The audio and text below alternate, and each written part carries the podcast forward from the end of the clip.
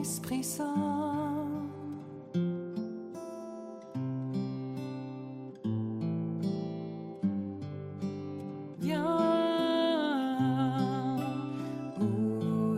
Esprit.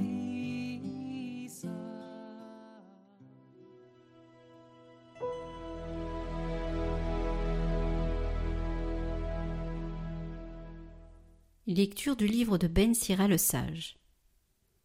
Faisons l'éloge de ces hommes glorieux qui sont nos ancêtres. Il y en a d'autres dont le souvenir s'est perdu. Ils sont morts, et c'est comme s'ils n'avaient jamais existé, c'est comme s'ils n'étaient jamais nés, et de même leurs enfants après eux. Il n'en est pas ainsi des hommes de miséricorde. Leurs œuvres de justice n'ont pas été oubliées. Avec leur postérité se maintiendra le bel héritage que sont leurs descendants. Leur postérité a persévéré dans les lois de l'alliance.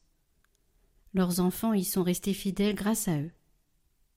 Leur descendance subsistera toujours. Jamais leur gloire ne sera effacée.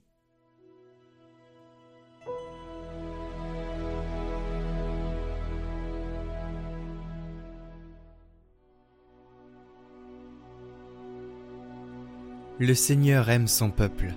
Chantez au Seigneur un chant nouveau, louez-le dans l'assemblée de ses fidèles. En Israël, joie pour son Créateur. Dans Sion, allégresse pour son roi. Dansez à la louange de son nom, jouez pour lui tambourins et cithars. Car le Seigneur aime son peuple. Il donne aux humbles l'éclat de la victoire. Que les fidèles exultent, glorieux, criant leur joie à l'heure du triomphe qu'il proclame les éloges de Dieu. C'est la fierté de ses fidèles.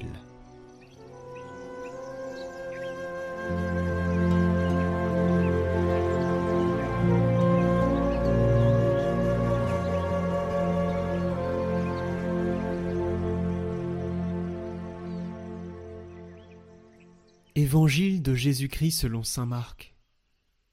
Après son arrivée au milieu des acclamations de la foule, Jésus entra à Jérusalem dans le temple. Il parcourut du regard toutes choses, et, comme c'était déjà le soir, il sortit pour aller à Béthanie avec les douze. Le lendemain, quand ils quittèrent Béthanie, il eut faim. Voyant de loin un figuier qui avait des feuilles, il alla voir s'il y trouverait quelque chose. Mais, en s'approchant, il ne trouva que des feuilles, car ce n'était pas la saison des figues. Alors il dit au figuier Que jamais plus personne ne mange de tes fruits. Et ses disciples avaient bien entendu. Ils arrivèrent à Jérusalem. Entrés dans le temple, Jésus se mit à expulser ceux qui vendaient et ceux qui achetaient dans le temple. Il renversa les comptoirs des changeurs et les sièges des marchands de colombes et il ne laissait personne transporter quoi que ce soit à travers le temple. Il enseignait, et il déclarait aux gens L'Écriture ne dit-elle pas Ma maison sera appelée maison de prière pour toutes les nations? Or vous, vous en avez fait une caverne de bandits. Apprenant cela, les grands prêtres et les scribes cherchaient comment le faire périr. En effet, ils avaient peur de lui car toute la foule était frappée par son enseignement. Et quand le soir tomba, Jésus et ses disciples s'en allèrent hors de la ville. Le lendemain matin, en passant, ils virent le figuier qui était desséché jusqu'aux racines. Pierre se rappela ce qui s'était passé, dit à Jésus Rabbi, regarde, le figuier que tu as maudit est desséché. Alors Jésus, prenant la parole, leur dit Ayez foi en Dieu. Amen, je vous le dis. Quiconque dira à cette montagne Enlève-toi de là, et va te jeter dans la mer. S'il ne doute pas dans son cœur, mais s'il croit que ce qu'il dit arrivera, cela lui sera accordé. C'est pourquoi, je vous le dis, tout ce que vous demandez dans la prière, croyez que vous l'avez obtenu, et cela vous sera accordé. Et quand vous vous tenez en prière, si vous avez quelque chose contre quelqu'un, pardonnez, afin que votre Père qui est aux cieux vous pardonne aussi vos fautes.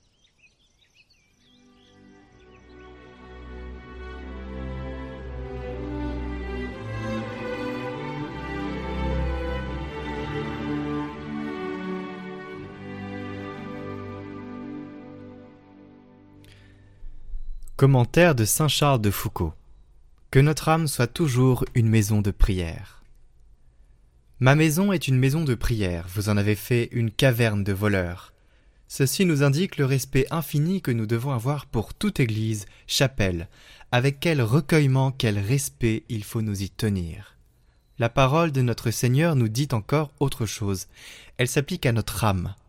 Notre âme aussi est une maison de prière. La prière doit sans interruption s'élever d'elle vers le ciel comme une fumée d'encens.